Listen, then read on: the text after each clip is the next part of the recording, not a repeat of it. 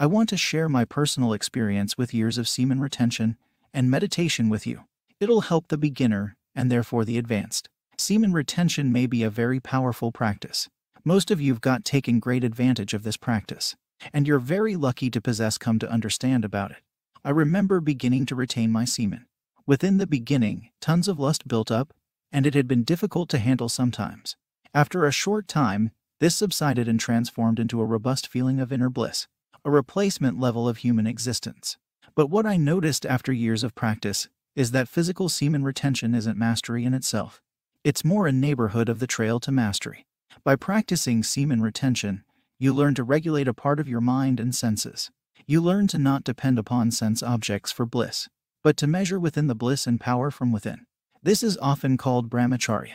You already see from this that there's a robust mental aspect within the practice, the mastery over the senses and your desires. So there are two drawbacks of getting stuck in seeing semen retention as a mere physical practice. In case of loss, you'll fall back. This suggests you'll lose the state you've got achieved and can need to retain again for quite a while until you're at an equivalent level again. Energy doesn't only exist on the sexual plane, it rather may be a universal force that manifests on any level. This will mean that you simply may have achieved control over your sexual lust and desire, but you begin to hunt power, money, taste, or wisdom to gratify your ego. So if you would like to proceed on the trail to total mastery, You'll need to forget the thought that this is often only about your sexual fluids and sexual lust. It goes much, much further. Coming back to the 2 points above, we will see the following.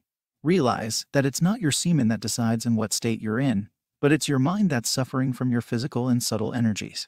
At some point on your path, you'll need to liberate yourself from that.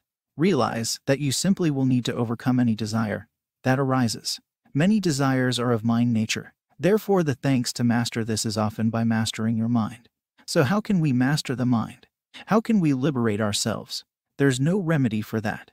But you'll need to cultivate what I call inner silence.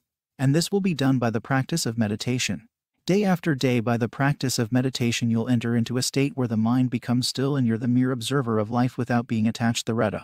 You'll liberate yourself from the aspects of life that cause you to suffer. And you'll stop judging things nearly as good or bad.